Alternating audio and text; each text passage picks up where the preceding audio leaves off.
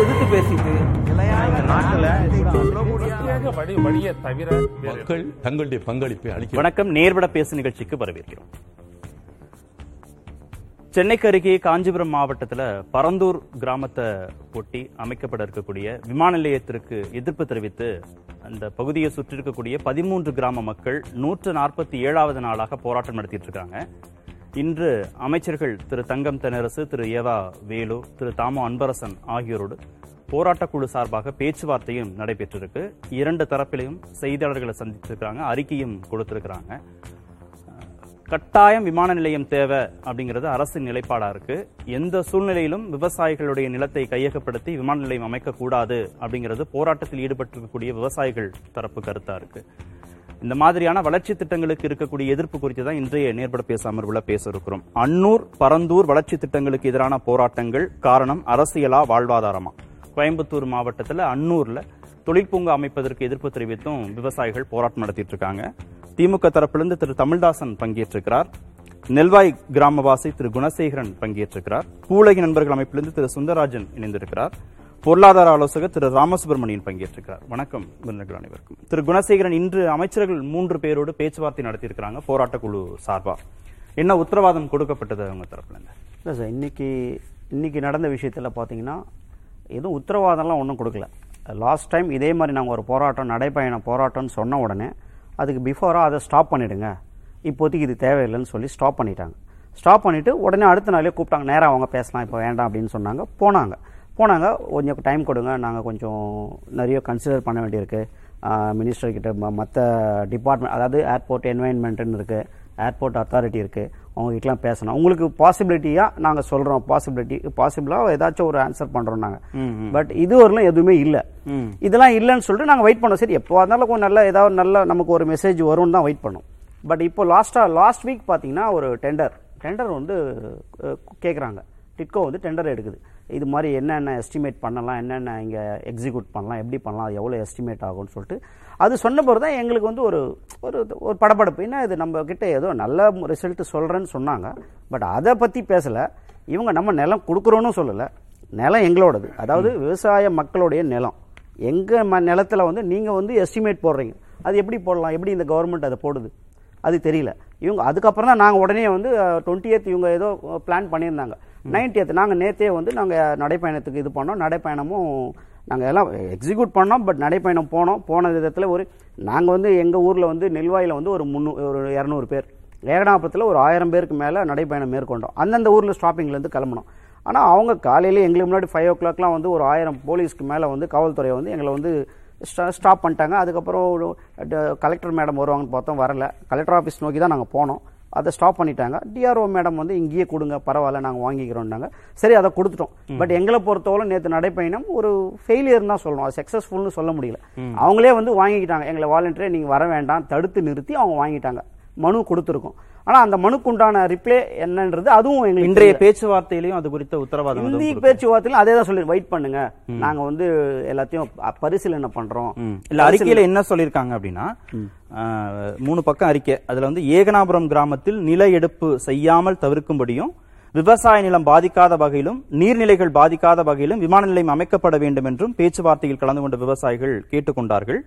விமான நிலையம் அமைய இருக்கக்கூடிய இடம் மற்றும் அதன் புவியியல் மாற்றம் நீரியல் அமைப்பு குறித்து சம்பந்தப்பட்ட வல்லுநர் குழு ஆராய்ந்து முடிவெடுக்க வேண்டியதன் அவசியத்தை அமைச்சர்கள் வந்து ஏகனாபுரம் விவசாயிகளுக்கு விளக்கி கூறினார்கள். ஏகனாபுரம் கிராமத்தைச் சேர்ந்த விவசாயிகள் இதனை ஏற்றுக்கொண்டு முழு ஒத்துழைப்பு வழங்குவதாக தெரிவித்தார்கள் அப்படின்னு இருக்கு. அதாவது வந்து உங்களுக்கு பாதிப்பு இல்லாம நிலத்தை கையகப்படுத்தி விமான நிலையம் அமைப்பதற்கு வந்து விவசாயிகள் வந்து கேட்டுக்கொண்டாங்க. அதான் விமான நிலையமே வேண்டான்றது பிரச்சனை இல்ல இப்போ. ஓகே. இல்ல பரந்தூர்ல விமான நிலையம் வேண்டான்றது பிரச்சனை இல்ல. சரி இப்போ நாலாயிரத்தி ஐநூறு ஏக்கர் நிலம் அவங்களுக்கு வேணும். இந்த ஏர்போர்ட்டை அங்க அமைக்கிறதுக்கு நாலாயிரத்தி ஐநூறு ஏக்கர் வேணும்னு சொல்றாங்க. அப்போ நிலத்தை கையகப்படுத்தாம எப்படி நாலாயிரத்தி ஐநூறு ஏக்கர் எப்படி எடுப்பாங்க? நிலம் எடுத்தாதான் ஏர்போர்ட்டே பண்ண முடியும். இதுல எந்த ஒரு மாற்றமும். நிலத்தை என் நிலத்தை விட்டுட்டு ஏர்போர்ட் பண்றோம்னா அது சாத்தியமே கிடையாது. நிலத்தை எடுத்தா தான் ஏர்போர்ட் பண்ண முடியும். நாங்க என்ன சொல்றோம்? நிலமே இந்த இடத்துல நிலம் கொடுக்க மாட்டோம். இந்த இடத்துல பண்ணாதீங்க. பக்கத்தில் திருப்பூர் இருக்குது அங்கே போய் பண்ணுங்களேன்னு தான் நாங்கள் சொல்கிறோம் நாங்கள் வந்து விவ- நாங்கள் விமான நிலையத்தை எதிர்க்கல சார். விமான நிலையம் நல்லது தான் வளர்ச்சி தேவை தான் நாங்கள் வளர்ச்சியை வந்து எதிர்க்கல. இந்தியாவோட வளர்ச்சி இந்த விமான நிலையம் சென்னை விமான நிலையம் பெரிய வளர்ச்சினா கண்டிப்பாக அதை வரவேற்கிறோம். நாங்கள் அதை வந்து எந்த காரணத்தை கொண்ட விமான நிலையத்தை நாங்கள் எதிர்க்கலை. அதை வந்து இங்கே பண்ணாதீங்க. நீர்நிலை இருக்கிற இடத்துல பண்ணாதீங்க. இந்த நீர்நிலையால பெரிய ஆபத்து. திருப்போரூர்ல பண்ண சொல்றீங்களா? திருப்போரூர்ல பண்ண சொல்றோம். சரி திருப்போரூர்ல அங்க எதிர்த்தாங்கன்னா அங்க எதிர்க்க மாட்டாங்க. எதிர்க்க மாட்டாங்களே ஏன்னா தரிசு நிலம். அஞ்சாயிரம் ஏக்கர் கவர்மெண்ட் லேண்ட். அதுக்கு நீங்க யாரையுமே கேட்க வேண்டியதே இல்லையே. நீங்க பாட்டு உங்க பிளானை எக்ஸிக்யூட் பண்ணிட்டு போயிட்டே இருக்கலாமா. அது தேவையே இல்லையே. யாரையும் கேட்க வேண்டிய அவசியமே இல்லையே. பதினோரு இடங்கள் அதை பண்ண மாட்டேன்றாங்க. பதினோரு இடங்கள் ஆய்வு செய்யப்பட்டு இறுதியாக மத்திய அரசு வந்து அனுமதி கொடுத்தது இந்த இடத்துக்கு தான்.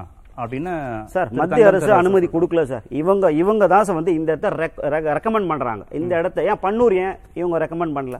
பன்னூர் பண்ணல ஏன் பண்ணல? பன்னூர்ல எல்லாம் கவர்மெண்ட் எல்லாம் எல்லாம் வந்து நம்ம பொலிட்டிக்கல் பெரிய பெரிய பொலிட்டிக்கல் இருக்கிறவங்களோட அசெட் வந்து அங்க இருக்கு. அதனால அவங்க அதை எடுக்கல. பன்னூரை விட்டுட்டாங்க. பன்னூர் அவாய்ட் பண்றாங்க. ஏன்னா பரந்தூர் ஏர்போர்ட் அமைச்சிட்டாக்கா பன்னூர்ல இருக்கிற எல்லா லேண்டும் பெரிய ஹை வேல்யூ பெரிய எல்லாம் கோடீஸ்வரன் பல மில்லியனியர் ஆயிடுவாங்க எல்லாரும். இல்ல மூன்றரை மடங்கு அதிகமான இழப்பீடு கொடுக்கறோன்றாங்க. அஞ்சு சென்ட் நிலம் கொடுக்கறோன்றாங்க. மறு குடியமர்வுல உங்களுக்கு என்னென்ன வசதிகள் செஞ்சு கொடுக்கணுமோ செஞ்சு கொடுக்கணும்ன்ற செஞ்சு கொடுக்கறோன்றாங்க. அந்த உத்தரவாதம் வந்து வரலும் ஏதாவது ஒரு நியூஸ் உங்களுக்கு தெரியுமா சார்? இது ஒரு சாட்டிஸ்ஃபைடு இந்த மக்களை திருப்திப்படுத்தினாங்க இந்த கவர்மெண்ட் ஏதாவது ஒரு ஒரு நியூஸ் சொல்லுங்க சார் நான் ஏத்துக்கிறேன் சார். ஏதாவது ஒரு நியூஸ் ஏதாவது ஒரு இடம். மின் அனல் மின் நிலையத்தாண்ட போங்க. எல்லாம் இப்ப எங்க வேணாலும் போங்க. எங்கேயாவது ஒரு இடத்துலயாவது ஃபுல்ஃபில் பண்ணிருக்காங்களா கவர்மெண்ட் மக்களுக்குன்னு சொல்லுங்க. எதுவும் கிடையாது. பண்ண மாட்டாங்க. நிலத்தை எடுத்துட்டு கொடுக்கிற கொடுக்குறேன்னு. பாதி கொடுப்பாங்க பாதிய கோர்ட்டு கேஸ் இப்படிதான் போயிட்டு இருக்கோம் சத்தியமா வாங்க முடியாது எங்களால. நாங்க வந்து இது வந்து கவர்மெண்ட் கிட்ட சண்டை போறதுக்கு நான் தயாரா இல்லை சார். எங்க நிலம் எங்களுக்கு கொடுத்துரு எங்க நிலத்துல நாங்க விவசாயம் பண்ணி சாப்பிட்றோம் சார். விவசாயத்துல ஒன்றும் பெரிய ப்ராஃபிட்லாம் கிடையாது. இப்போ நான் இந்த வருஷம் விவசாயம் பண்ணா அடுத்த வருஷம் மவுண்ட் ரோட்ல போய் ஒரு இடம் வாங்க முடியாது.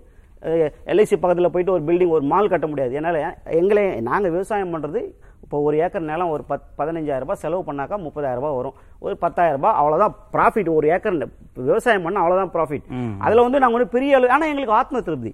மனசுல எங்களுக்கு திருப்தி. நம்ம விவசாயம் பண்றோம். ஊருக்கே நம்ம சோ சாதா சோறு போடுறோம்ன்ற ஒரு எங்களுக்கு மனசு திருப்தி இருக்கு. அதனாலதான் விவசாயம் தான் எங்களுக்கு குறிக்கோள். யாரையும் தான் நம்பி இருக்க வேண்டியதில்ல. நாமளே that's correct. யாரையும் டிபெண்ட் பண்ணி இல்ல சார் நாங்க எங்களை டிபெண்ட் பண்ணி நாங்க இருக்கோம். இதுல பெரிய வருமானம் இருக்கு. அதெல்லாம் எங்களுக்கு தேவையில்லை. வருமானத்தை நம்பி அதாவது ஆசைப்படுறவன் விவசாயம் பண்ண மாட்டான் சார். பேராசைப்படுறவன் விவசாயம் பண்ண மாட்டான். இதுதான் விவசாயத்தோட இது. வாழ்வாதாரம் இப்போ நீங்கள் முதல்ல ஒரு டாப்பிக்கே கொடுத்தீங்க. வாழ்வாதாரம் வாழ்வாதாரம் எங்களோட வாழ்வாதாரம் விவசாயம். விவசாயத்தை விட்டுட்டு நாங்கள் என்ன பண்ண முடியும்? விவசாயம் பண்ணுறவனை ஏர் ஓட்டுறவனை தூக்கி போயிட்டு ஏர்போர்ட்டில் என்ன வேலை கொடுப்பேன் பாத்ரூம் தான் க்ளீன் பண்ண விடுவாங்க இவங்க. வேற ஒன்றும் பண்ண மாட்டாங்க. அதுதான் நடக்கும். அதுக்கு அதுக்கு ஏன் சார் நாங்க விவசாயம் ஏன்? நாங்க விவசாயம் பண்ணிட்டு போறோம். இப்போ நீங்க சொன்னீங்களா மக்களை புண்படுத்தாம விவசாய நிலத்தை எடுக்காம ஏர்போர்ட் இங்க பண்ண முடியாது சார். அதுவும் இல்லாம அந்த ஏர்போர்ட் பண்ற நிலம் உண்மை அதுக்கு சாத்தியமான நிலைமை கிடையாது. இப்போ நெல்வாய் வந்தீங்கன்னா ஒரு ஒரு மூணு கிலோமீட்டர்ல ஏரி இருக்கு. அந்த நெல்வாயை ஒட்டி பக்கத்துல கார்கோ அமைக்கிறாங்க. ரன்னர் வேல ஏகனாபுரம் இருக்கு. அதுல ரெண்டு மூணு ஏரிகள் இருக்கு. அதுல வந்து ரன்னர் வே அமைக்கிறாங்க. இதுல வந்து கார்கோ அமைக்கிறாங்க. ஏற்கனவே எங்க ஊர் நெல்வாய் ஏரி வந்து ஆல்ரெடி ரெண்டு முறை உடைஞ்சிருக்கு அந்த ஏரி. இல்ல, அதுல அது பிரச்சனை இல்ல. உடைஞ்சுன்னா கார்கோ அடிச்சிட்டு போயிடும். பிரச்சனை இல்லைன்றாங்க. பெரிய நெல்வாய் ஏரி முன்னூற்றி அறுபது ஏக்கர் திட்ட செயல்பாட்டுக்கு பகுதிக்கு உள்ளே இருந்தாலும் அதனை ஆழப்படுத்தி தொடர்ந்து ஏரியாக பராமரிக்கப்படும். பரந்தூர்ல இருக்கக்கூடிய நீர் வழித்தடங்கள்ல நீர் ஓட்டம் எந்தவித தடையும் இன்றி தமிழ்நாடு அரசால் தொடர்ந்து பராமரிக்கப்படும். விமான நிலைய செயல்பாட்டினால் சுற்றுப்புற பகுதியில் இருக்கக்கூடிய நீர்நிலைகள் எந்த விதமான பாதிப்புக்கும் உள்ளாகாது. நீர்நிலைகள் எல்லாத்தையுமே நாங்க ஆழப்படுத்தி வடிகால் மூலமா சுற்றி இருக்கக்கூடிய நீர்நிலைகளோடு நாங்க வந்து இணைப்போம். வெள்ளம் வராம நாங்க அந்த பகுதிகளில் வெள்ளம் வராம நாங்க பாதுகாப்போம். அப்படின்லாம் வந்து இருக்காங்க இது- இதுக்காக இது- நாங்க ஒரு குழு போட போறோம் plan. இது வந்து ஃபியூச்சர் பிளான் ஓகே இது நல்ல பிளான் அவங்க போடுற திட்டம் நல்லா இருக்கலாம். ஆனா அது செயல்பட பிளான் சார் எல்லாருமே பிளான் பண்ணிடலாம் சார் இம்ப்ளிமெண்ட் பண்ண முடியுமா? இது இம்ப்ளிமெண்ட் பண்ண முடியாது சார் நாங்க சொல்றோம். அந்த புவிய நாங்க வந்து அந்த இடத்துல பல என்னோட மூதாதையர் காலத்துல நான் வாழ்ந்துட்டு இருக்கேன். என் நான் சொல்றேன் அந்த இடத்துல கண்டிப்பா ப- இப்போ வந்து பாருங்க இப்போ இந்த ஒரு வாரமா வர சொல்லுங்க எல்லா மீடியா எல்லாம் எல்லாமே போட்டோ எடுத்து வச்சிருக்காங்க வீடியோ ப்ரிவியூ இருக்கு எல்லா சேனல்லும் வந்து எடுத்தாங்க. எவ்வளவு ஃப்ளட் தெரியுங்களா? இப்போ எல்லாம் அந்த தண்ணி வந்துட்டு தான் இருக்கு. இன்க்ளூடிங் எப்படி அந்த அதோட வாட்டர் ஃப்ளோ வந்து பாத்தீங்கன்னா டைரக்டா இங்க வரும். சம்பரம்பாக்கம் வந்து சம்பரம்பாக்கத்துல இருந்து இப்போ பீச் வரலாம் போகுது. கடல்ல போய் கலக்குது. இந்த தண்ணி அதாவது அந்த சைமில் டென்னிஸா போயிட்டே இருக்கணும் அந்த வாட்டர் நீங்க அதை தடுத்து நிறுத்தினாவோ ஒரு இடத்துல பிளாக் பண்ணினாவோ முடிஞ்சு போச்சு. சாப்டரே ஓவர் அந்த மாதிரி இருக்க ஒரு இடத்துல நீங்க எப்படி இது பண்ற ஏர்போர்ட் வந்து பிளான் பண்றாங்க? அதுதான் நான் மீண்டும் மீண்டும் நாங்க சொல்லிட்டோம். எல்லா எல்லா இதுலயும் சொல்லிட்டோம் சார் வேண்டாம் வேண்டாம்னு எவ்வளவு சொல்லிட்டோம். ஆனா பண்ணிட்டு பின்னாடி பெரிய பிரச்சனை அனுபவிக்க போறாங்க. திரு அதே மாதிரி நாங்க பண்ண விட மாட்டோம் சார் அதுவும் சொல்றேன். இப்ப நீங்க சொல்றீங்க இல்லையா விவசாய நிலத்தை கையகப்படுத்தி க- நாங்க க- கஷ்டப்படாம மக்களை புண்படுத்தாம விவசாய நிலத்தை விட்டுடு அது எப்படி சார் விட முடியும்? இப்ப அன்னூர்ல போன போன லாஸ்ட் ஒரு நாலு நாள் முன்னாடி மெசேஜ் அன்னூரில் வந்து பிளான் பண்ணாங்க. இப்போ வந்து ஆர் ராசா சார் வந்து பேசினார் திடீர்னு நாங்க வந்து விவசாய நிலத்தை விவசாயிகளோட சம்மதம் இல்லாம எடுக்க மாட்டோம். அப்படின்னு சொன்னாரு. சொந்தமான அது எப்படி சொன்னாரு? அது எப்படி சொன்னாரு? ஏன் சொன்னாங்க? அப்ப அவருக்கு வந்து அந்த அந்த ஊர் அந்த ஊர் எம்பின்றதுனால அவர் சொன்னாரு. இப்ப காஞ்சிபுரம் எம்பி ஏன் இது மாதிரி சொல்ல மாட்டாங்க இவங்க நான் எங்களை எங்ககிட்ட எதுவுமே பேசல சார். இது வரலும் எந்த பொலிட்டிக்கலா இப்ப காஞ்சிபுரம் எம்பி எம்எல்ஏ இது வரலும் எங்களை வந்து பேசல. இது அன்னூர்ல நடக்கிற பிரச்சனைக்கு ஒரு சொல்யூஷன் இல்ல கொடுத்தாங்க நீங்க மக்கள் கருத்து கேட்பு கூட்டம் நடத்தினா ஆட்சியர் அலுவலகத்தை நடத்தினா நீங்க யாரும் போக மாட்டேன்றீங்க. அந்த கூட்டத்துல பங்கேற்கிறது இல்ல. கூப்பிடவே இல்லையே சார். அரசு தரப்பு கருத்துக்களே கேட்கறது இல்லன்னு விமர்சனங்களா கூப்பிடவே இல்லை. யாரையுமே கூப்பிடல. இப்ப காலையில கூட டீம் போனாங்க. அவங்க கூட எந்த டீம் யாரையுமே கூப்பிடல. இன்னைக்கு மூன்று அமைச்சர்கள் உங்களை சந்திச்சு பேசியிருக்காங்க. இன்னைக்கு இப்ப இப்ப சார் லாஸ்டா ஒரு மூணு ஒரு முறை சந்திச்சாங்க. இன்னைக்கு ஒரு சந்திச்சாங்க அவ்வளவுதான். எங்களை பர்டிகுலரா எங்களை கூப்பிட்டு முதல்ல அது வந்து ஆரம்பத்திலே ஒரு ரெண்டாயிரம் எப்போ ஜனவரி டேட் தெரியல எனக்கு. அந்த டைம்ல பேசும்போது கருத்து கேட்பு கூட்டம்னு போட்டாங்க. அதுக்கு நாங்கெல்லாம் போனோம். இங்க ஊர்ல போட்டாங்களா? மாவட்ட காஞ்சிபுரம் கலெக்டர் ஆபீஸ்ல கலெக்டர் போட்டாங்க. நாங்க எல்லாருமே போனோம். போயிட்டு எல்லாம் வெயிட் பண்ணோம். மணி எட்டு மணிக்கெல்லாம் போனோம். ஒன்பது மணி பத்து பதினொன்று ஆச்சு யாருமே வரல. சரி வரல. இவங்க அது அதுக்குள்ள வேற மாதிரியான செட்டப் அங்க இருந்தது. வேற மாதிரி இருந்தது. நாங்க போனதுக்கும் அவங்க வந்து பதில் எதுவுமே சொல்லல. அதுக்குள்ள வந்து பிரஸ் மீட்டிங் மாதிரி அரேஞ்ச் பண்ணி இப்போ வந்து ஒருத்தர் ஒருத்தர் ஒரு ஒரு ஊரா வாங்க தனித்தனியா பேசலாம்னாங்க அப்படிலாம் கிடையாதுங்க. நாங்க பதிமூணு ஊர் வருஷம் மக்களும் வந்திருக்கோம். நீங்க பேசுங்கன்னு சொன்னதுக்கு கொஞ்சம் வெயிட் பண்ணுங்க. அப்படின்னு சொல்லிட்டு ஒரு ஒரு ஊரா கூப்பிட்டாங்க. இதெல்லாம் முடியாதுங்கன்னு சொன்னோன்னே அதுக்குள்ள கலெக்டரே வரல. அவ்வளவு நேரம் பன்னெண்டு மணி ஆச்சு. கலெக்டர் வரல எம்எல்ஏ எம்பி யாருமே வரல. எட்டு மணிக்கு போய் எட்டு மணி பன்னெண்டு மணி வரல எங்களுக்கு ரெஸ்பான்சிபிலிட்டி கொடுக்கல. சரி எல்லாரும் வாங்க வெளியே வந்தோம். நாங்க எல்லாம் வெளியே வந்துட்டோம். இதுல கொஞ்சம் பேர் ஒரு ஐம்பது பேர். நாங்க போனது ஆயிரம் பேர். அங்க அங்க வந்து அங்க உள்ள இருந்தது ஒரு ஐம்பது பேர். அந்த ஐம்பது பேரை வச்சு டிசிஷன் எடுக்கிறாங்க. இவங்க ஒத்துக்கிட்டாங்க. இவங்க மூணு லட்சம் கேட்கறாங்க சென்ட்டுக்கு இவங்க ஒரு ஒரு ஏக்கருக்கு மூணு கோடி கேட்டாங்க. நாங்க பாக்குறோம். அவங்களுக்குள்ள அந்த ஐம்பது பேர் யார் தெரியுமா சார் இந்த ஊரில் எங்கேயோ ஒரு சென்னையில் வாழறவங்களோ எந்த பாண்டிச்சேரியில் வாழறவங்களோ அவங்க மெட்ராஸ் சென்னை இது எங்கே இப்போ பாம்பேயில் பாம்பேல வாழறவங்களோ அவங்க அவங்க ஃபியூச்சருக்காக லேண்ட் வாங்கி வச்சிருப்பாங்க. எங்க ஊர்ல ஒரு 50 ஏக்கர் நாற்பது ஏக்கர் முப்பது ஏக்கர் அவங்க வந்து ஒத்துக்கிட்டாங்க. அவங்க ஒத்துக்கிட்டா இது ஒத்துக்க முடியுமா? விவசாயி வாழ்ந்து அங்கேயே விவசாயம் எங்களை நாங்க. தான் டிசிஷன் எடுக்கணும். எங்களை. விட்டுட்டு நீ யாரோ ஒருத்தர் பெனிஃபிட் அதாவது ப்ரமோட்டர்ஸ் வந்து வாங்கி வைப்பாங்க. ஒரு இருபது ஏக்கர் பிளாட் போடலான்ட்டு. அவங்களுக்கு அவங்க சொல்றதை கேட்டுட்டு ஓகேனா அது எப்படி அது எப்படி ஒத்துக்க முடியும்? விவசாயிகள் விவசாயம் சார்ந்து இருக்கிறவங்க ஒத்துக்கிட்டாதான் அதை எக்ஸிக்யூட் பண்ண முடியும். அப்பதான் அது அது அப்பதான் அது இம்ப்ளிமெண்ட் பண்ண முடியும். எங்களை கேட்காம நீங்களா ஒரு ஒரு கன்சிடர் பண்ணிக்கிட்டு நீங்களா போயிட்டு இதை ஒத்துக்கிட்டாங்க நாங்க கருத்து கணிப்பு போட்டு கேட்டோம் அப்படின்னா? தமிழ்தாசன் மக்களுடைய ஒத்துழைப்பு இல்லாம எந்த திட்டத்தையும் செயல்படுத்தக்கூடாதுன்னு கடந்த காலங்கள்ல திமுக அரசு வந்து அதிமுக அந்த மாதிரியான செயல் திட்டங்களை கொண்டு வரும்போதெல்லாம் எதிர்ப்பு தெரிவிச்சுட்டு இப்ப மக்கள்கிட்ட இவ்வளவு தூரம் ஆதங்கம் இருக்கு அவங்க வெளிப்படுத்துறாங்க. கருத்து கேட்பு கூட்டம் நடத்தல. அவங்களுடைய சம்மதமே இல்லாம இந்த திட்டத்தை கண்டிப்பா கொண்டு வரணும்னு நினைக்கிறது ஏன்? அதாவது இந்த திட்டத்தை நடைமுறைப்படுத்த விரிவான ஒரு விமான நிலையம் இடம் வேண்டும் என்பதற்காக தான் இது வந்து ஏற்கனவே ரெண்டாயிரத்தி எட்டில் கலைஞர் அவர்கள் எடுத்த முடிவு. அதாவது ம- ஒன்றிய அரசு கேட்டுக்கொண்டதற்கு இணங்க அந்த முடிவை எடுத்தார்கள். மக்கள் பெருக்கம் வாகன நெருக்கடி வந்து போகிற அந்த இது செலவு மட்- அது மட்டுமல்லாமல் ஏற்றுமதி இறக்குமதி என்று பொருளாதார வளர்ச்சி அதற்கு மேலே சொல்ல வேண்டுமென்றால் இப்போ வந்து ஹைதராபாத்து அதே போல மும்பை டெல்லி விமான நிலையத்தை காட்டிலும் நமது வந்து சின்னதுதான் என்ற ஒரு முடிவை கருதிதான். கொடுத்த அறிக்கையின்படி இதெல்லாம் ஆய்வு செய்து அன்றைக்கு ரெண்டாயிரத்தி எட்டிலே இதை பற்றி கலைஞர் அவர்கள் பேசி எடுத்த முடிவு. இந்த முடிவின்படி தேர்ந்தெடுப்பு எடுப்பதற்கான சில இடங்கள் அதை வல்லுநர்கள் கொடுக்கக்கூடிய இடம் எடுக்கிறாங்க. அப்படி எடுக்கும்போது இந்த இடம் வந்து தேர்வுக்கு உரியது என்று சொன்னாலும் அந்த இடத்தை வந்து பரந்தூர் என்பது ஓடுதளம் சரியாக இருக்கிறதா? வலுவாக இருக்கிறதா? அந்த பூமி தாங்குமா? மண் வளம் சரியா இருக்கிறதா? சுற்றுச்சூழல் சரியா இருக்கிறதா? கீழே இருக்கக்கூடிய நீர்நிலைகள் அல்லது சுற்றி இருக்கிற நீர்நிலைகள் சரியானதா? என்பதெல்லாம் ஆய்வு செய்வதற்கு ஒரு பீசிபிலிட்டி கமிட்டி இந்த கமிட்டி தான் இப்போ போடப்பட்டிருக்கு.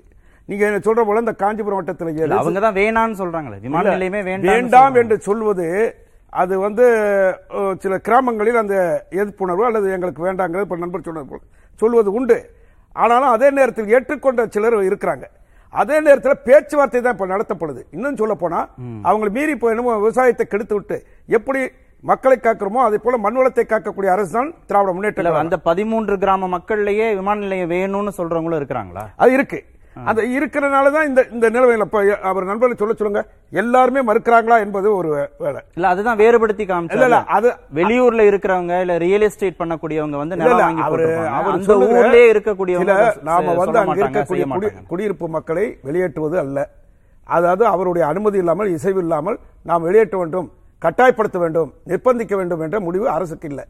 அதே நேரத்தில் அவர்களுடைய இசைவை பற்றி இது போன்ற அதாவது பொருளாதார வளர்ச்சி அதை போல வந்து தொழில் வளர்ச்சி அவர்களுக்கு வேலைவாய்ப்பு மறு குடி அமர்வு மூன்றரை மடங்கு அவருடைய சொத்து அதாவது நிலத்தினுடைய மதிப்பு இருக்கிறோம் என்றால் மூன்று மடங்கு கொடுக்கிறோம். இவர்களுக்கு வேலைவாய்ப்பு என்றெல்லாம் சொல்லப்பட்டு தான் இப்ப இதெல்லாம் அவங்க ஒத்துக்கிறதா இருந்தா தான் நாற்பத்தி ஏழு கூட இல்ல இல்ல. இப்ப கூட நெறியாளருக்கு ஒண்ணு சொல்றேன். இப்ப போனது எதற்காக?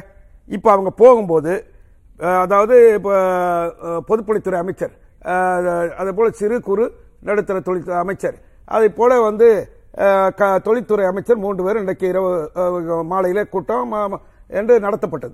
அதற்கு பிறகு என்ன அதுல சாத்தியக்கூறு இருக்கிறதா என்பதை பார்க்கணும். அதைத்தான் அந்த அந்த இவர் சொன்னாரு. அதற்காக வந்து ஒப்பந்த புள்ளி கோரப்பட்டது. எங்களை வெளியேற்ற எங்களுடைய நிலத்தை தராமல் இவர்கள் எப்படி கோ- கோரலாம்? எப்படி அந்த வெளி அறிவிப்பு வெளியிடலாம்? என்ற அந்த அந்த செய்தியை அவர் வெளியிடுறார். அது நியாயமாக மேம்போக்காக பார்க்கப்படும் போது இருக்கலாம். அதே நேரத்தில் சில இசைவு தந்தது எப்படி அரசு தேர்வு செய்தது எப்படி செய்யப்படுவதற்கு முன்னால இருக்கக்கூடிய அந்த நிலை என்ன? நிலைப்பாடு தான் இப்ப. அதாவது பீசிபிலிட்டி அந்த சாத்தியக்கூறுகளை ஆராய்வதற்கு கன்சல்டேஷன் அமைப்பை முடிவு செய்துதான் நீர்நிலைகள் அமைப்பு கையாளப்படுவது எப்படி இருக்கு. இது தேர்வுக்கு உரியதா? அண்ணா ம- பல்கலைக்கழகத்தினுடைய தொழில்நுட்ப குழு டெக்னிக்கல் எக்ஸ்பர்ட்ஸ் uh, இருக்காங்களே. அவங்க வந்து இதை ஆய்வு செய்து அதை தருகிற அறிக்கை இன்னும் பெறப்பட்டதா? இல்ல அதற்கான இது இருக்கா? இல்ல பிரச்சனை வந்து அங்க பரந்தூர்ல விமான நிலையம் அமைக்க முடியுமா முடியாதாங்கிறது இல்ல. மக்களுடைய ஒத்திசைவுப்படி அமைக்கிறாமோ இல்ல இல்ல நீங்க இல்லையாங்கிறது. முதல்ல நிலத்தை எடுப்பதற்கு முன்னால அவங்க கொடுக்குற இது செய்ய முடியுமா இல்லைங்கிற காட்டலாம் தொழில்நுட்ப ஆய்வு அறிக்கை வந்த பிறகு தானே செய்ய முடியும். அந்த அறிக்கை இல்லாம நம்ம எடுத்துறோம்னா எப்படி எடுத்துட முடியும்? நான் எடுத்துறோம் அப்ப வந்து அது பின்னால வந்து இது வந்து நிலம் சரியில்லை. கனரகம் வாகனம் ஓடுவதற்கு சரியில்லை. சரி அப்ப அது வரைக்கும் யாரும் பொறுத்திருக்கலையே. அமைச்சர் அமைச்சர் பேசும்போது திரு தங்கம் தங்கம் தென்னரசு பேசும்போது கட்டாயம் தேவை விமான நிலையம் அப்படின்னு அவர் சொல்லும்போது அப்ப இந்த நான் அறிக்கைக்கு அவர் நான் ஏற்கனவே சொன்னது போல விமான நிலையம்ங்கிறது முக்கியமானது.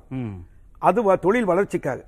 இன்னும் சொல்ல போனால் பல்வேறு இளைஞர்களுக்கு வாய்ப்பு தருவது. இது உதாரணமா ஐசிஐ ஒன்று கொடுத்திருக்க ஆய்வறிக்கையின்படி பார்த்தீங்கன்னா ஒரு நூறு ரூபாய்க்கு நீங்க செலவிடுகிறது என்று சொன்னால் முன்னூத்தி இருபத்தஞ்சு ரூபாய் வருமானம் அதுல இருக்கு. அது வருவாய் இருக்கு. அது மட்டுமல்ல நூறு பேருக்கு வந்து நேரடி வாய்ப்புங்கிறது ஒண்ணு நூறு ரூபாய் இல்ல நான் நூறு ரூபாய் இல்ல. அதே போல அறுநூத்தி பத்து நபர்களுக்கு மறைமுக வேலை இருக்கு என்று அந்த அறிக்கையில எல்லாம் சொல்லப்பட்டு இந்த இந்த திட்டம் தொடங்குவதற்கு என்னென்ன சாத்தியக்கூறுகள் இருக்குன்னு ஒரு அறிக்கை ஏற்கனவே தயாரிக்கப்பட்டிருக்கு. இது மட்டுமல்ல இவர்களை வெளியேற்றுவது கட்டாயப்படுத்தியோ நிர்பந்தப்படுத்தியோ அல்ல அவர்களை இசையை பெற வேண்டும் என்பதற்கு பேச்சுவார்த்தை தான் முன்னோட்டம் நடத்தப்படும். அதுக்கு- அமைச்சர் பெருமக்கள். மூன்று பேர் பேசியிருக்காங்க. அதுக்கு தான் அவங்க ஒத்துக்கல அதுக்கு தான் அவங்க ஒத்துக்கல. அவர் ஒத்துக்கலைங்கிற சுந்தரராஜன்டையும் பேசிட்டு இல்ல ஏற்கனவே கொடுத்த இப்ப டெக்னிக்கல் எக்ஸ்பர்ட்ஸ் கமிட்டி அறிக்கை வருங்க. அந்த அறிக்கையை வந்து பெறுவதற்குத்தான் ஆ, சாத்தியக்கூறு. அறிக்கைகளை பெறுவதற்குத்தான் ஒப்பந்த புள்ளி. அதற்கு பிறகு இவர்கள் பேச்சுவார்த்தை தொடர்ந்து நடந்து நடைபெற்றுக் கொண்டிருக்கிறது. அமைக்க முடியுமா ஆமா. ரிப்போர்ட் அந்த ஆமா அந்த அறிக்கையில் தான் இவர்கள். பெறுவதற்கான ஒப்பந்த புள்ளியை சுந்தரராஜன் தவிர இவர்களை விரட்ட வேண்டும் என்பது அல்ல. உங்களோட அறிக்கைகள் பார்த்தேன். அதுல வந்து அரசு வந்து வெளிப்படைத்தன்மையுடையதுல இல்லைன்னு ரொம்ப காட்டமான வார்த்தைகள்லாம் பயன்படுத்தி இருந்தீங்க உண்மையை மறைக்காமல் வெளிப்படைத்தன்மை இல்லாமல் மக்களின் மனதை வென்று விடலாம் என்று நினைப்பது தவறாகத்தான் போய் முடியும் அப்படின்லாம் சொல்லியிருக்கீங்க. இதுல என்ன வெளிப்படைத்தன்மை இல்லாம அரசு செயல்படுறாங்கன்னு நீங்க நினைக்கிறீங்க? இந்த ப்ராஜெக்ட்டுக்கான ஒரு ப்ரீ ஃபீசிபிலிட்டி ரிப்போர்ட் ஒன்று இருக்குது.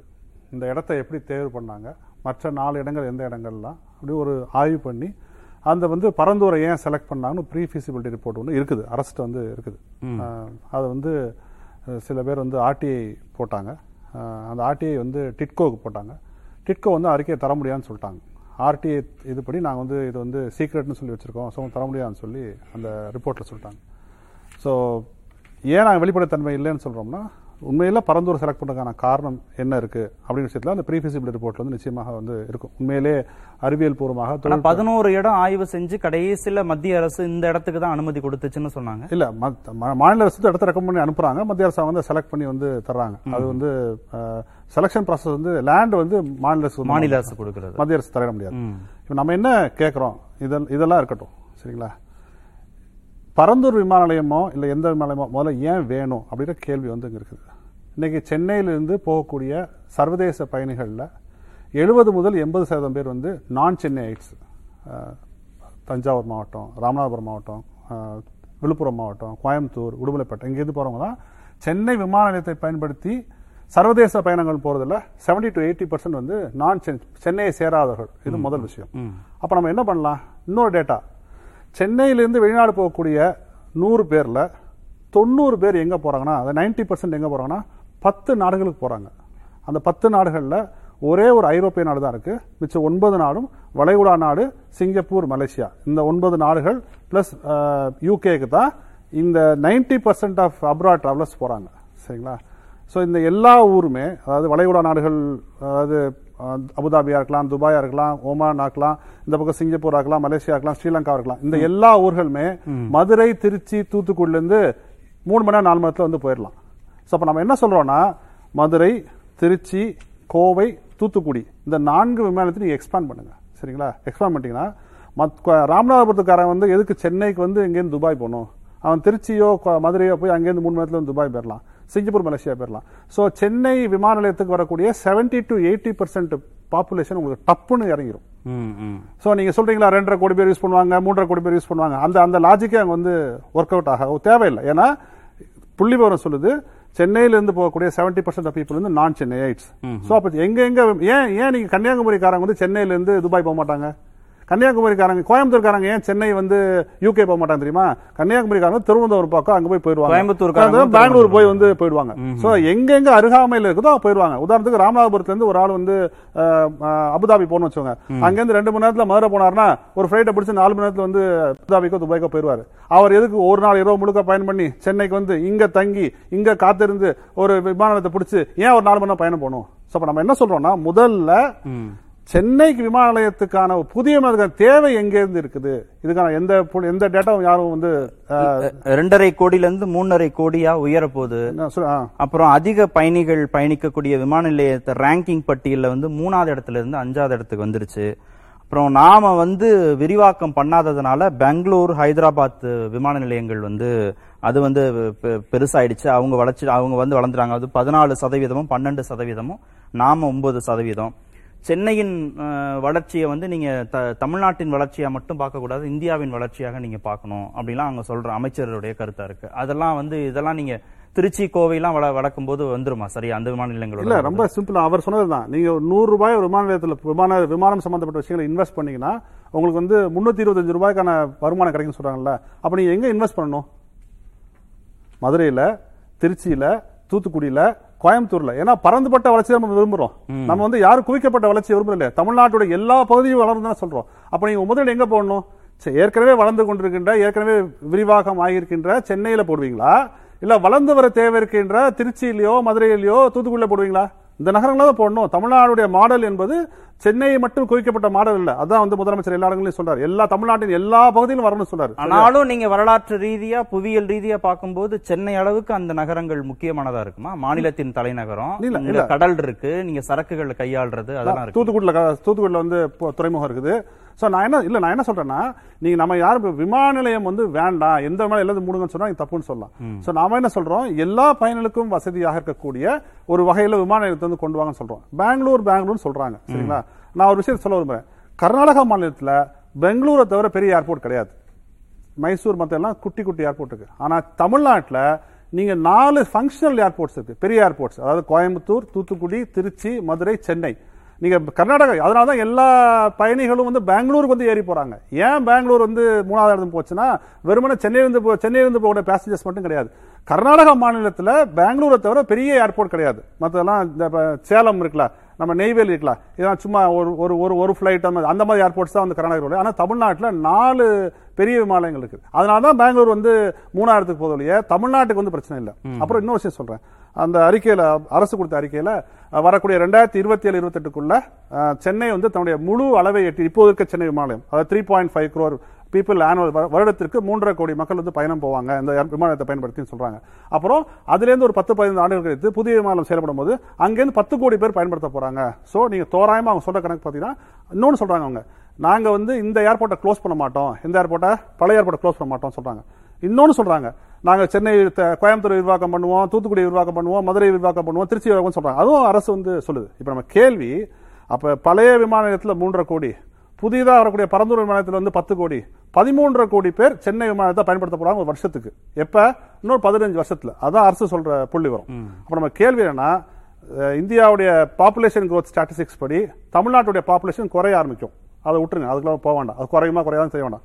இன்றைக்கி ஏழுலேருந்து எட்டு கோடி பேர் இருக்கும். இன்றைக்கி சென்னையில் ஒரு கோடி பேர் இருக்கும். இன்னும் ஒரு பதினஞ்சு வருஷம் கழிச்சு சென்னை வந்து ரெண்டு கோடி பேர் ஆர வச்சுக்கோங்க. ஒரு ஒரு வாரத்துக்கு ரெண்டு கோடி பேர் ஆறோம்.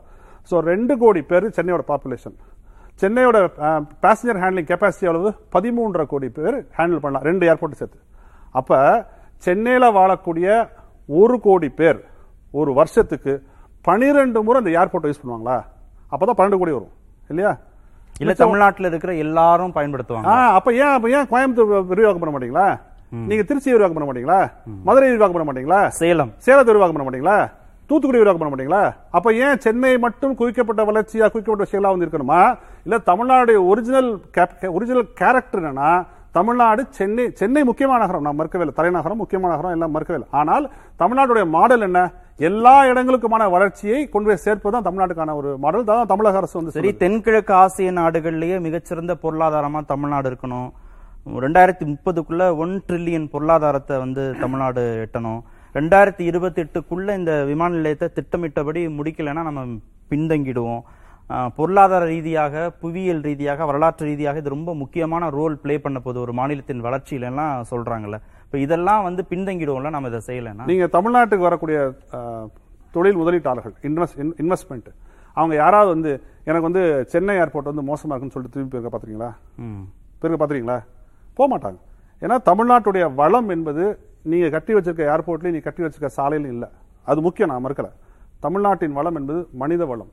தமிழ்நாட்டின் வளம் என்பது மதச்சார்பன்மை. தமிழ்நாட்டின் வளம் வளம் என்பது சமூக நீதி. தமிழ்நாட்டின் வளம் என்பது பொது அமைதி. பப்ளிக் ஆர்டர் ஸ்ட்ராங்கா இருக்கும். மதச்சண்டை கிடையாது. ஜாதி சண்டை கிடையாது. மனித வளம் மேக்ஸும் சயின்ஸும் காமர்ஸும் படிச்சவங்க அவ்வளவு பேர் இருக்காங்க. அதை நம்பித்தான் தொழில் முனைவோர் தொழில் தொழில் முதலீட்டாளர் வர்றாங்களே ஒழிய நீங்க கட்டி வைத்திருக்கின்ற பெரிய பெரிய விமானம் அது முக்கியம் தான் நான் மறுக்கவே இல்லை. அதனால தான் நான் வந்து விமான நிலையம் வேண்டாம் நான் சொல்றேன். விமான நிலையம் வேணும். பரந்தூர்ல வேண்டாம். பரந்தூர்ல வேணாம். இருக்க. சரி நான் அப்படியே இன்னொரு பேச்சுக்கு வரேன். உங்களுக்கு இல்ல இல்ல. எங்களை வந்து மதுரைக்கு எக்ஸ்பாண்ட் பண்ண மாட்டோம். நாங்க வந்து திருச்சி எக்ஸ்பாண்ட் பண்ண மாட்டோம். கோயம்புத்தூர் எக்ஸ்பாண்ட் பண்ண மாட்டோம். தூத்துக்குடி எக்ஸ்பாண்ட் பண்ண மாட்டோம். எங்களுக்கு சென்னை விமானம் தான் வேணும் அப்படின்னு சொன்னீங்கன்னா சென்னை விமானத்துக்கு அடுத்த காம்பவுண்ட் வால் வந்து ஓடிஏ இருக்குது. ஆபீசர்ஸ் ட்ரைனிங் அகாடமி அது 700 ஏக்கர். சரியா? அந்த ஆபீசர்ஸ் ட்ரைனிங் அகாடமி வந்து அந்த காம்பவுண்ட் வாலை உடைச்சிட்டீங்கன்னா சென்னை விமானம் அது ஒண்ணு. உங்களுக்கு எக்ஸ்பேண்ட் பண்ணா அந்த லேண்டை வந்து இல்ல நீங்க நாலாயிரத்தி ஐநூறு ஏக்கர் எங்க இருக்கு? எழுநூறு ஏக்கர். ஆயிரத்தி ஐநூறு ஏக்கர். சரி நான் நாலாயிரத்தி ஐநூறு கணக்கு வரேன். நாலாயிரத்தி ஐநூறு ஏக்கர் நீங்க எடுக்கிறேன்னு சொல்றீங்க. அதுல ஆயிரத்தி இருநூத்தம்பது ஏக்கர் நீர்நிலைகள். அது நீங்க அழிக்க மாட்டேன்னு சொல்லிட்டீங்க. நாங்க சொல்ல. அரசு சொல்லியிருக்கு. சோ நாலாயிரத்தி ஐநூறு ஆயிரத்தி ஐநூறு போச்சுன்னா எவ்வளவு? நீங்க எடுக்க மாட்டீங்க. கம்பன் கால்வாய் ஏழு கிலோமீட்டர் இருக்குது. அதை நீங்க எடுக்க மாட்டீங்க.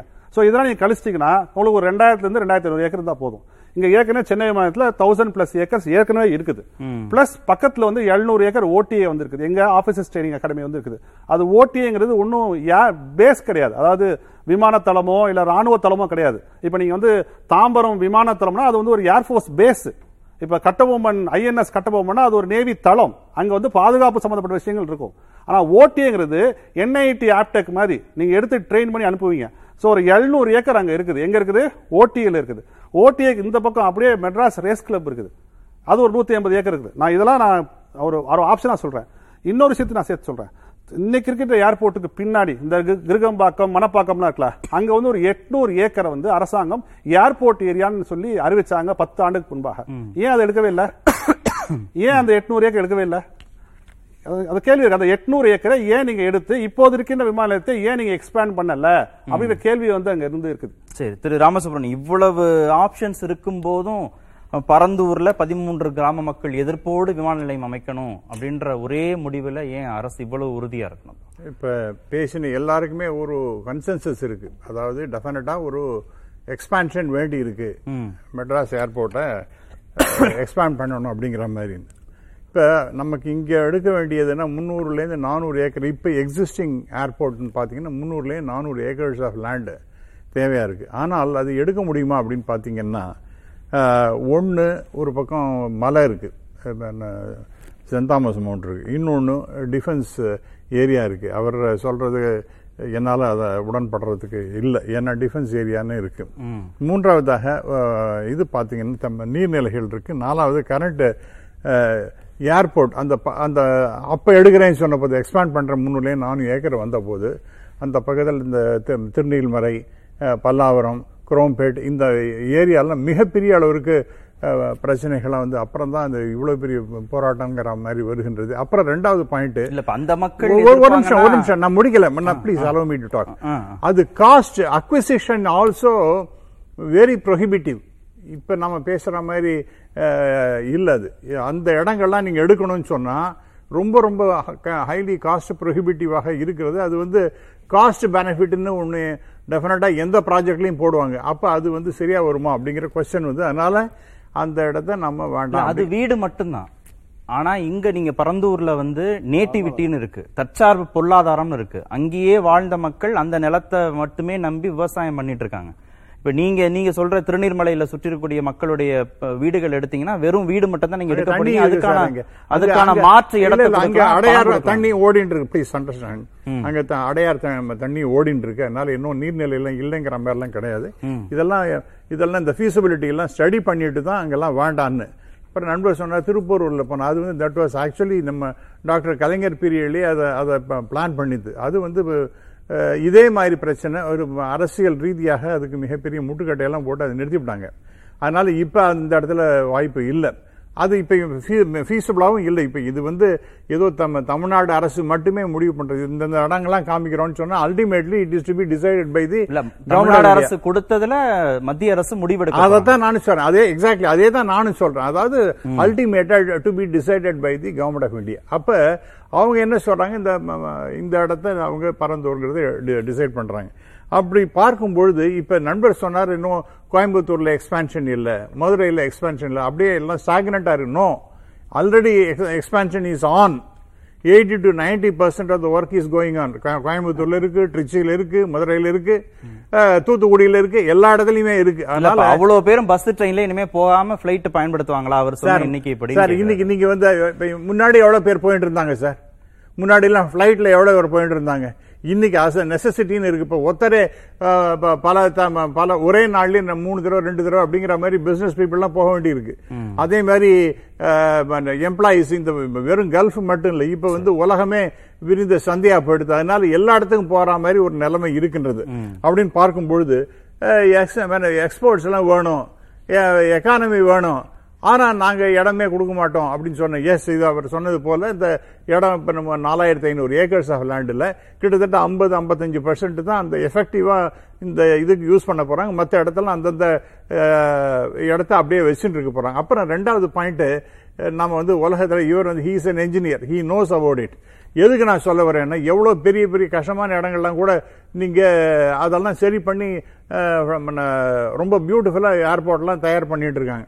அது ரொம்ப தூரமா இருக்கே அப்படின்னு அடுத்த கேள்வி கேட்டீங்கன்னா இங்க அறுபத்தஞ்சு எழுபது கிலோமீட்டர் இருக்குன்னா ஒரு ஒரு நா- நாட்டுக்கும் போய் பாருங்க. இப்ப ஃபர்கட் அபவுட் பிளேஸ் முன்னாடி எங்க சார் இருந்தது? ஹைதராபாத்ல எங்க இருந்தது? அது வந்து heart of the city second பேட்ல இருந்தது. இப்ப எங்க இருக்கு? எங்கேயோ தள்ளி தான் போயிடுது அறுபது கிலோமீட்டர் அப்புறம் பெங்களூர் எடுத்துங்க. பெங்களூர் வந்து ஹார்ட் ஆஃப் த சிட்டில இருந்தது. இப்ப தள்ளி போயிருக்கு. அதுவும் அறுபது கிலோமீட்டர் கிட்டத்தட்ட போயிருக்கு. மூணாவது எவ்வளோ நிறைய பிரச்சனைகள் வரும்னு நம்ம பேசி ஆனால் வந்து பெரிய அளவிற்கு ஒன்று வராத இடம்னு பார்த்தீங்கன்னா கொச்சி. அங்கே போனீங்கன்னா அது திருச்சூர் திருச்சூர் கிட்ட போயிடுது. அது எங்கே நம்ம- அது எர்ணாகுளம் கொச்சி. அந்த இடத்துல கொச்சியிலேயே மன்ன இப்போ டிஃபென்ஸ் அப்போ ஏர்ஃபோர்ஸ் இருக்கக்கூடிய இடம்.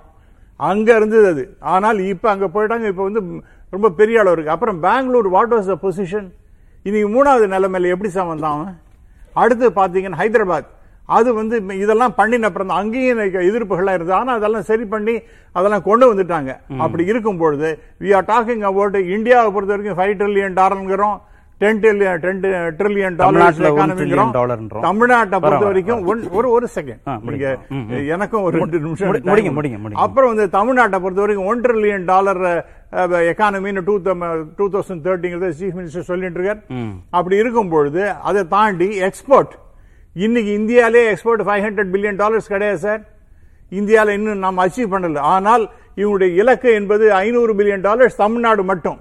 இன்னொரு முக்கியமான விஷயம் சொல்றேன். லெதர் இண்டஸ்ட்ரி அதில் வந்து கிட்டத்தட்ட ninety percent of the exports அதெல்லாம் வந்து பிளேன் மூலமாக தான். நான் முதல்ல வெளிநாடு போனதுன்னு சொன்னா இந்த லெதர் இண்டஸ்ட்ரியில் நான் ஒரு ஃபினான்ஷியல் கண்ட்ரோல் கம்பெனி செக்ரட்டரியா இருந்தோம் கட்டாயம் அது வேணும்ன்றீங்க அது அது எங்கன்னா அந்த இதெல்லாம் லெதர் ஃபேர்லாம் நடக்கும். மிலன்கிற இடத்துல இட்டாலியில் நடக்கும்.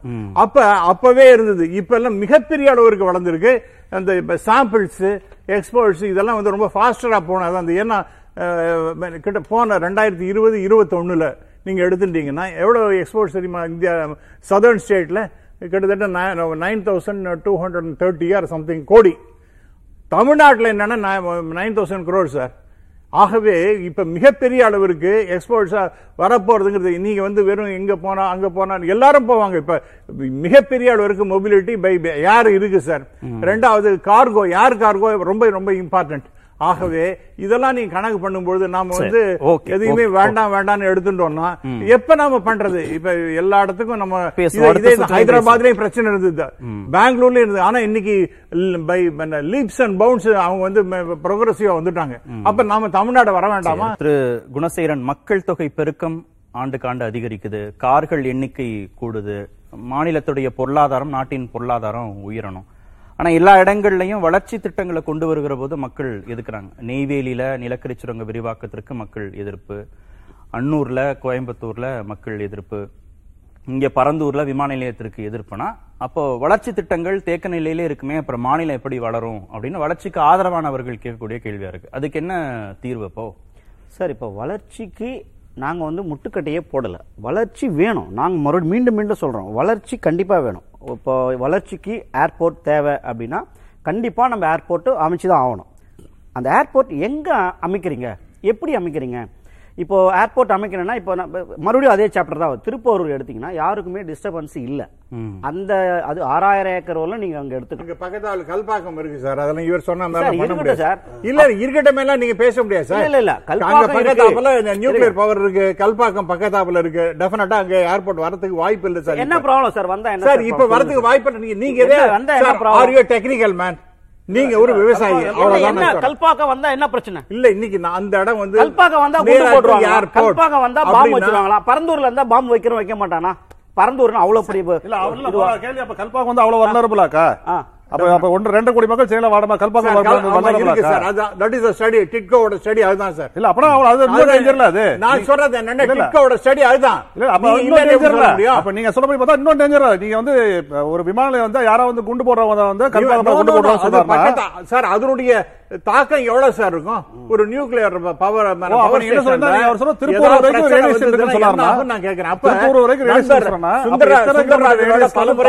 சுந்தரராஜனோட பலமுறை பேசியிருக்கேன். he is a very learned person. I salute him respect him but at the same time எல்லாமே வேணும் சார். ஆனா அது வேண்டாம் சார். அப்படின்னா. அப்ப என்னென்ன வேண்டாம். முட்டுக்கட்ட பல்லூர். இல்ல எல்லா எல்லா இடங்கள்லயும் மக்கள் எதிர்க்கிறாங்க இப்ப நீங்க சேலம் எட்டு வழிச்சாலை எடுத்தா அங்க மக்கள் எதிர்ப்பு இருக்கு. நீங்க தேனியில நீட்டுணவு திட்டத்திற்கு மக்கள் எதிர்ப்பு இருக்கு. இங்க சேலம் விமான நிலையம் விரிவாக்கத்திற்கு மக்கள் எதிர்ப்பு இருக்கு. கோவையில தொழிற்பூங்கா அமைக்கிறதுக்கு மக்கள் எதிர்ப்பு இருக்கு. அப்ப எல்லா இடத்துலயுமே நம்ம பாக்குறோம். விவசாய நிலம்னு வருகிற போது எல்லா இடத்துலயும் விவசாய நிலம் வந்து சார் அப்ப ஒரு சொல்யூஷன் எடுக்கலாம் சார். என்ன சொல்யூஷன்னா நாலாயிரத்தி ஐநூறு ஏக்கர்ல ஏன் சார் ஏர்போர்ட் ஏன் ஒரு ஆயிரத்தி ஐநூறு ஏக்கர்ல பண்ண முடியாதா? ரெண்டு இடத்துல பண்ணா ரெண்டு இடத்துல பண்ணுங்களேன் இல்ல, இல்ல. ரெண்டு இடத்துல பண்ணுங்க இங்க ஒண்ணு possible, பண்ணுங்க. கோயம்புத்தூர்ல ஒண்ணு பண்ணுங்க நாலாயிரத்தி ஏக்கர் ஒரே இடத்துல ஏன் சொல்லியாச்சு. பண்ணணும் நாலு இடம்? சொல்லியாச்சு. நண்பர் அதெல்லாம் தட் இஸ் நாட் பாசிபிள் பிராக்டிகலா நான் பேசுவோம் Possible இருக்கு சார்.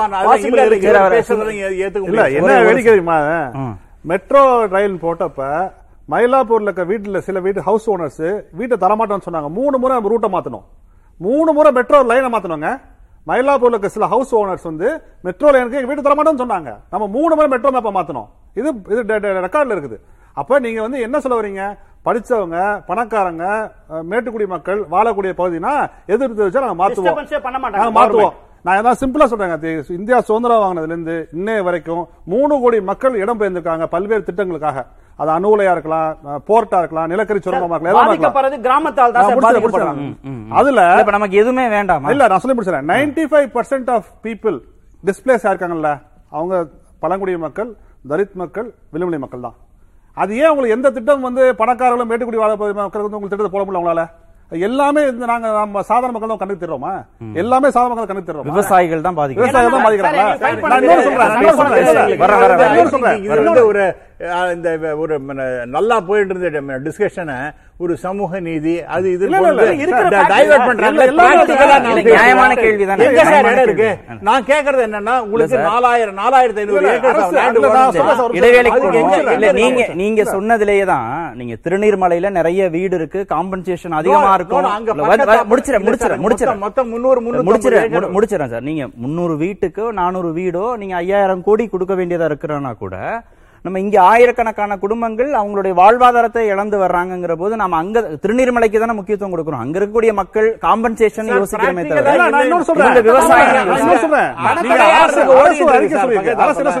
அரசு- அறிக்கை படிச்சு பாருங்க. இப்ப இருக்க விமான நிலையத்தை எக்ஸ்பேண்ட் பண்ணோம்னா முந்நூறு ஏக்கர் வேணும் சொல்றாங்க. சொல்றாங்க. சரியா. பக்கத்துல ஓட்டி 700 ஏக்கர் இருக்குங்க. அதை எடுக்க என்ன பிரச்சனை இருக்கும்? அது அது வந்து மினிஸ்ட்ரி சரி அவர்கிட்ட கேட்போம் நம்ம. இடைவேளைக்கு பிறகு கேட்போம். அந்த நிலத்தை ஏன் எடுக்க முடியலன்னு. திரு தமிழ்தாசன் கடந்த காலங்களில் அரசுகள் நிலம் கையகப்படுத்தும் போது அவங்களுக்கு கொடுக்கக்கூடிய வாக்குறுதிகள் எதையுமே நிறைவேற்றாததில் இருக்கக்கூடிய நம்பகத்தன்மை இருக்குல்ல? அங்கதான் சிக்கல் வருது. ஏன்னா இப்போ நெய்வேலியில இன்னைக்கும் போராட்டம் நடத்திட்டு இருக்காங்க. இப்போ இவங்க கேட்குறாங்கல்ல எந்த உத்தரவாதத்தை எப்படி இந்த அரசாங்கம் நிறைவேற்றும் அப்படின்னு. அப்போ இந்த அவநம்பிக்கையை தொடர்ந்து இந்த அரசுகள் விதைச்சிட்டே வந்ததை தான் வந்து இன்னைக்கு அவங்க பிரதிபலிப்பா கொடுக்குறாங்க. இப்போ இந்த மீண்டும் எப்படி மக்கள்கிட்ட இருந்து நம்பிக்கையை பெற முடியும் அரசுகள்? இல்லை இல்லை. கோயம்பேடு பேருந்து நிலையம் கலைஞர் உருவாக்கினார். சில போராட்டங்கள் சில எதிர்ப்புகள் கோரிக்கைகள்லாம் வச்சாங்க. அதையெல்லாம் பேச்சுவார்த்தை மூலம் அவர்களுக்கு சொல்லி எடுத்துக்காட்டி மக்கள் நெரிசல் போக்குவரத்து வாகன நெருக்கடி இதெல்லாம் இருக்கு. பேருந்துக்கு இங்கே ஏற்ற இடம்னு சொல்லி அதெல்லாம் ஏற்பாடு பண்ணி அது இப்பொழுது மக்கள் பயன்பாட்டுக்கு வந்துருச்சு. அது போல கத்திப்பாரா சந்திப்புல அது போல ஒரு ஏற்பாடு அந்த மாதிரி எதிர்ப்பு நிலை வந்தது. இதற்கு மேலே சொல்ல வேண்டுமென்றால் அண்ணா நூற்றாண்டு நூலகம் வைக்கும்போது சுற்றி இருக்கக்கூடியதெல்லாம் ஒரு எதிர்ப்பு நிலை. அப்புறம் அது என்னென்ன பேச்சுவார்த்தை நடத்தி கொண்டு வந்தோம் மக்களுக்கு சில சங்கல்கள் இருக்கலாம். செம்மொழி பூங்கா அமை- அமைப்பதா இருந்தாலும் டைட்டல் பூங்கா இன்னைக்கு வந்து மிகப்பெரிய தொழில்நுட்ப பூங்காவா இருக்கு. அதுக்கும் ஒரு எதிர்ப்பு. கடல் நீரை குடிநீராக்க வேண்டும். நெம்மேலி அதை போல வந்து மீஞ்சூர் பகுதியில். இங்க இருக்கக்கூடிய மக்கள்லாம் ஒரு எதிர்ப்பு நிலை அது சுமூகமாக பேசி முடிப்பதற்கு கால எடுக்கப்பட்டது. ஜெயலலிதா ஆட்சியில் இருக்கும்போது கண்ணன்கோட்டை. அது வந்து நீர்நிலை தேக்கமா அதாவது சென்னைக்கு குடிநீர் கொண்டு வருவதற்கு ஒரு ஏற்பாடுலாம். இன்னும் சொல்ல போனா இங்க பல்வேறு இடங்களில் வந்து ஏற்கனவே கலைஞர் அவர்கள் கொண்டு வந்த திட்டம். அந்த திட்டம் வந்து வண்டலூர் பகுதியிலே திருப்பூரிலே துணைநகரம் உருவாக்கணும். வாகன நெரிசல் இருக்கு. இந்த ஏற்பாடுகள்லாம் செய்தால் மிக நன்றாக இருக்கும் என்று இரண்டு அதற்கான ஒரு தொழில்நுட்ப அடிப்படையிலே ஏற்பாடுலாம் செஞ்சார். அங்கே வந்து விவசாயிகள் போராடுறாங்க. சில பேர் எதிர்ப்பு தெரிவிக்கிறாங்கன்னு சொல்லிட்டு சில அரசியல் கட்சியெல்லாம் செஞ்சுச்சு. திரைப்பட நடிகர்களோ அல்லது வெளி மாநிலத்தைச் சேர்ந்த வடநாட்டுக்காரர்களாக வாங்கி போட்ட இடத்தை அது அதற்காக அது ஆபத்து வந்து விடக்கூடாது என்றுதான் அவர்கள் சில அரசியல் கட்சியை பிடித்து போராட்டம் நடத்திய வரலாறுலாம் இருக்குன்னு ஏடுகள். உங்களை போன்ற அச்சு ஊடகங்கள் காட்சி ஊடகங்கள் சொல்லிச்சு. ஆனாலும் அது கையறு நிலையாக அப்படியே போயிடுச்சு. இன்னும் சொல்ல போனா அங்க இருக்கக்கூடிய தொழில் அதாவது ஏற்றுமதி இறக்குமதி என்று சொல்லக்கூடிய நிலையிலே பார்த்தீர்கள் என்றால் மிகப்பெரிய ஒரு தொழில்நுட்ப அடிப்படையிலே வளர்ச்சிக்கு தொழில் வளர்ச்சிக்கு கொண்டு வந்த அந்த திட்டம் தான் ஒரு திட்டம். கப்பல்கள் வந்து கிழக்கு நோக்கி வர்றது மேற்கு நோக்கி வர்றது என்கிறதுக்காக ராமேஸ்வரத்தில் ஏற்படுத்தப்பட்ட திட்டம். அநியாயமாக நிறுத்தப்பட்டது. இல்ல நீங்க- நான் என்ன இப்ப இதெல்லாம் வந்து ரொம்ப குறைச்சலான இடம் நீங்க. அண்ணா நூற்றாண்டு நூலகம் கோயம்பேடு பேருந்து இல்ல. அது-. நீங்க ஆயிரக்கணக்கான ஏக்கர் நிலம் நீர்நிலைகள் யாரையும் சுற்றுச்சூழல் பாதிப்பு டைட்டானியம். நான்கு நேரி அந்த தென்பகுதியில நண்பர் சொல்றாரு. வரவே இல்ல இல்லை இல்ல. அந்த அதை எப்படி எதிர்ப்பு நிலை தானே? போராட்ட அணை கலைஞர் கொண்டு வந்த மிகப்பெரிய திட்டம். டாடா அன்று கொண்டு வரும் திட்டத்தை. டைட்டானியம் என்று சொல்லக்கூடிய அங்க தொழில் பெருகும். மத சண்டைகள் பூசல்கள் ஏற்பட்டால் ஜாதி சண்டைகள் ஏற்பட்டால் அது வந்து ஏற்படாமல் இருப்பதற்கான கல்வி வளர்ச்சி தொழில் வளர்ச்சி வேலை வாய்ப்பு கிடைக்குது. அதனால ஒரு பெரிய ஒரு இருக்கும்? கொண்டு வரதுல பிரச்சனை. யாருக்கும். இன்னைக்கு இவர் நண்பர் கூட சொன்னாரு. நம்ம நண்பர் சொல்லும்போது பேசும்போது ஏன் வந்து நீங்க திருச்சி எடுத்துக்கூடாது விரிவாக்கம் என்றால் எதற்கு மதுரைக்கு போகக்கூடாது? எதற்கு தூத்துக்குடி போகக்கூடாது? அருமையான மேலோட்டமாக பார்க்கும்போது சரியா தான் தெரியும். ஆனால் சென்னையை பொறுத்தவரை வாகனங்கள் நெரிசல்கள் ஏற்படுவது எதற்காக? மக்கள் இங்க ஒன்று கூடி ஒரு தலைநகரத்தில் இருக்காங்க. மற்ற நகரங்களில் இருந்து மாற்று மாநிலங்களில் இருந்து வரக்கூடியவர்களா இருந்தாலும் பன்னாட்டு வர வேணான்றாரு இல்ல, அந்த ஊரை டெவலப் பண்ணா இங்க வர இல்ல பன்னாட்டு விமானங்கள் மற்றும் வரக்கூடிய எந்த வருகையா இருந்தாலும் போக்குவரத்து இங்கே தான் இருக்கு. இல்ல உள்ளூர் மக்களை நீங்க திருச்சி மதுரை கோவைன்னு அங்கேயே தடுத்து நிறுத்திட்டு அங்க வரமாட்டாங்க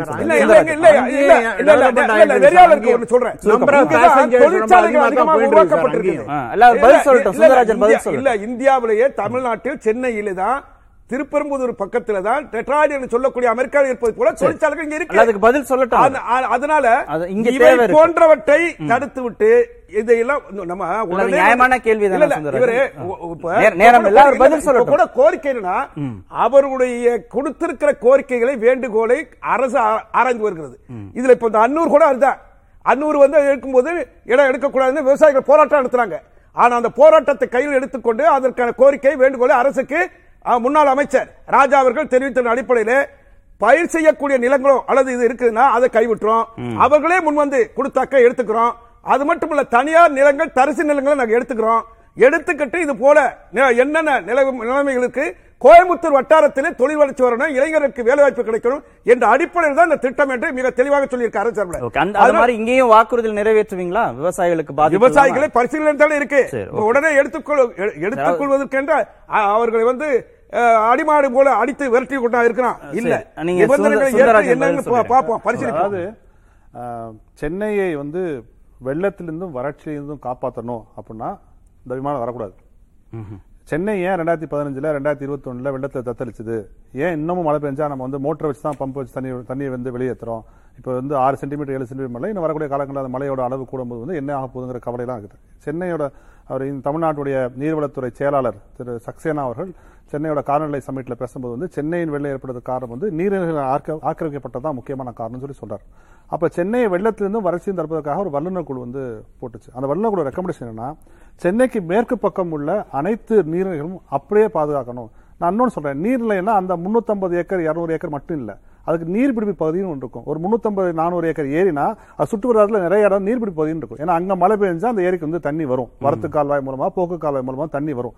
சோ நீங்க ஏரியை 350 ஏக்கரை பாதுகாத்துட்டோம்னா அது ஏரி பாதுகாப்பு அல்ல. அந்த இடத்துக்கு மேல பெய்யுற மழை மட்டும் தான் அங்க தேங்காது.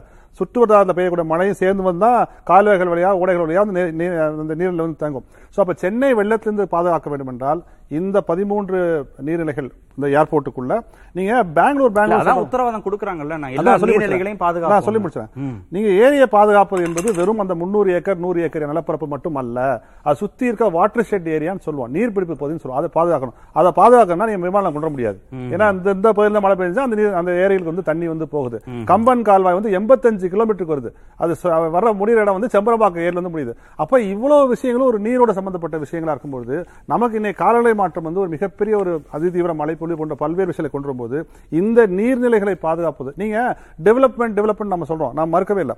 இப்போ பெங்களூர் பெங்களூர் சொல்கிறோம் பெங்களூர் சிட்டிக்கும் ஏர்போர்ட்டுக்கும் இடையில உள்ள பகுதி அழிஞ்சனால தான் இப்ப வெள்ளம் கடுமையான வெள்ளம் வந்து வந்து பெங்களூர் தத்தளிச்சது இல்லையா? ரெண்டு மாசத்துக்கு முன்னாடி. என்ன காரணம்? இதை போன்ற நீர்நிலைகளை வந்து அழிச்சனா தான் பெங்களூர் தச்சு ஒரு நாளைக்கு பல்லாயிரம் கோடி இழப்பு ஏற்பட்டுச்சு. நமக்கு ரெண்டாயிரத்தி பதினஞ்சு வெள்ளத்துல வந்து ஒரு லட்சம் கோடிக்கு மேல இழந்தோம். அப்ப எதை காவு கொடுத்துட்டு எதை பொருளாதார வளர்ச்சின்னு சொல்றோம்? எதை வந்து விட்டு கொடுத்துட்டு நம்ம பொருளாதார வளர்ச்சி சொல்றோம்? கேள்வியை நம்ம நிச்சயமா வந்து கேட்க முடியாது நம்ம யாரும் வளர்ச்சிக்கல. ஆனா இது வரைக்கும் இப்ப வரைக்கும் யாருமே ஏன் இந்த ஓடிஏன்னு சொல்லக்கூடிய ஆபீசர்ஸ் ட்ரைனிங் அகாடமி அது வெறும் ட்ரைனிங் அகாடமி பதில் சொல்லிட்டாரு அதை ஏன். டேக் ஓவர் பண்ண பேச மாட்டேங்க அது சொன்னாரு, தடம் இல்ல. அது சொன்னாரு. ஸ்ட்ராட்டஜிக் பாயிண்ட் இல்ல. விமானம் அதாவது நான் திருப்பி சொல்றேன். அவர் டிஃபென்ஸ் டிஃபென்ஸ் சொல்றாரு. தாம்பரம் விமானப்படை விமானம் இல்லைங்களா அது டிஃபென்ஸ் அது வந்து ஒரு சென்னையை காப்பாத்தக்கான டிஃபென்ஸ் பேஸ் ஏர் பேஸ் ஓடிங்கிறது என்ஐடி ஆப்டெக் மாதிரி ஒரு ட்ரைனிங் சென்டர் அதை எடுக்க வேண்டியது மாற்று யோசனைகளை அரசு மாற்று இதெல்லாம் தான் பேசிருக்கேன் சார். இந்த டிட்கோ ரிப்போர்ட் தயவு செய்து அந்த feasibility ஸ்டடியை கொஞ்சம் படிச்சு பார்க்கணும். அதாவது சார், அதுல இந்த- மெயின் சாலியன் ஃபீச்சர்ஸ் சொல்லிருக்காங்க சார். நீங்க உங்க கையில ரிப்போர்ட்டை கொடுக்கலன்னா கூட இந்த salient features have already come out ஒரு முக்கியமான இல்ல விஷயம் அதை வெளிப்படைத்தன்மையா கொடுக்கறதுல என்ன இல்ல, அதுக்கு அது எனக்கு என்ன தெரியும்? நான் வந்து ஐ டோன்ட் எனக்கு அதுக்கெல்லாம் ஆன்சர் சொல்ல முடியாது. எனக்கு சாலியன் ஃபீச்சர்ஸ் இருக்கா? இருக்கு. அது ஏன் எல்லாத்தையும் வெளியில சொல்லலையா? இன்னொரு அமர்வுலையும். பேசுவோம். இன்னொரு அமர்வுலையும் பேசுவோம். நன்றி. நிகழ்ச்சியில் பங்கேற்ற அனைத்து விருந்துகளுக்கும். நேர்பட பேச நிறைய பேர் எதிர்த்து பேசிட்டு வழி வழியை தவிர மக்கள் தங்களுடைய பங்களிப்பை அளிக்க வேண்டும்.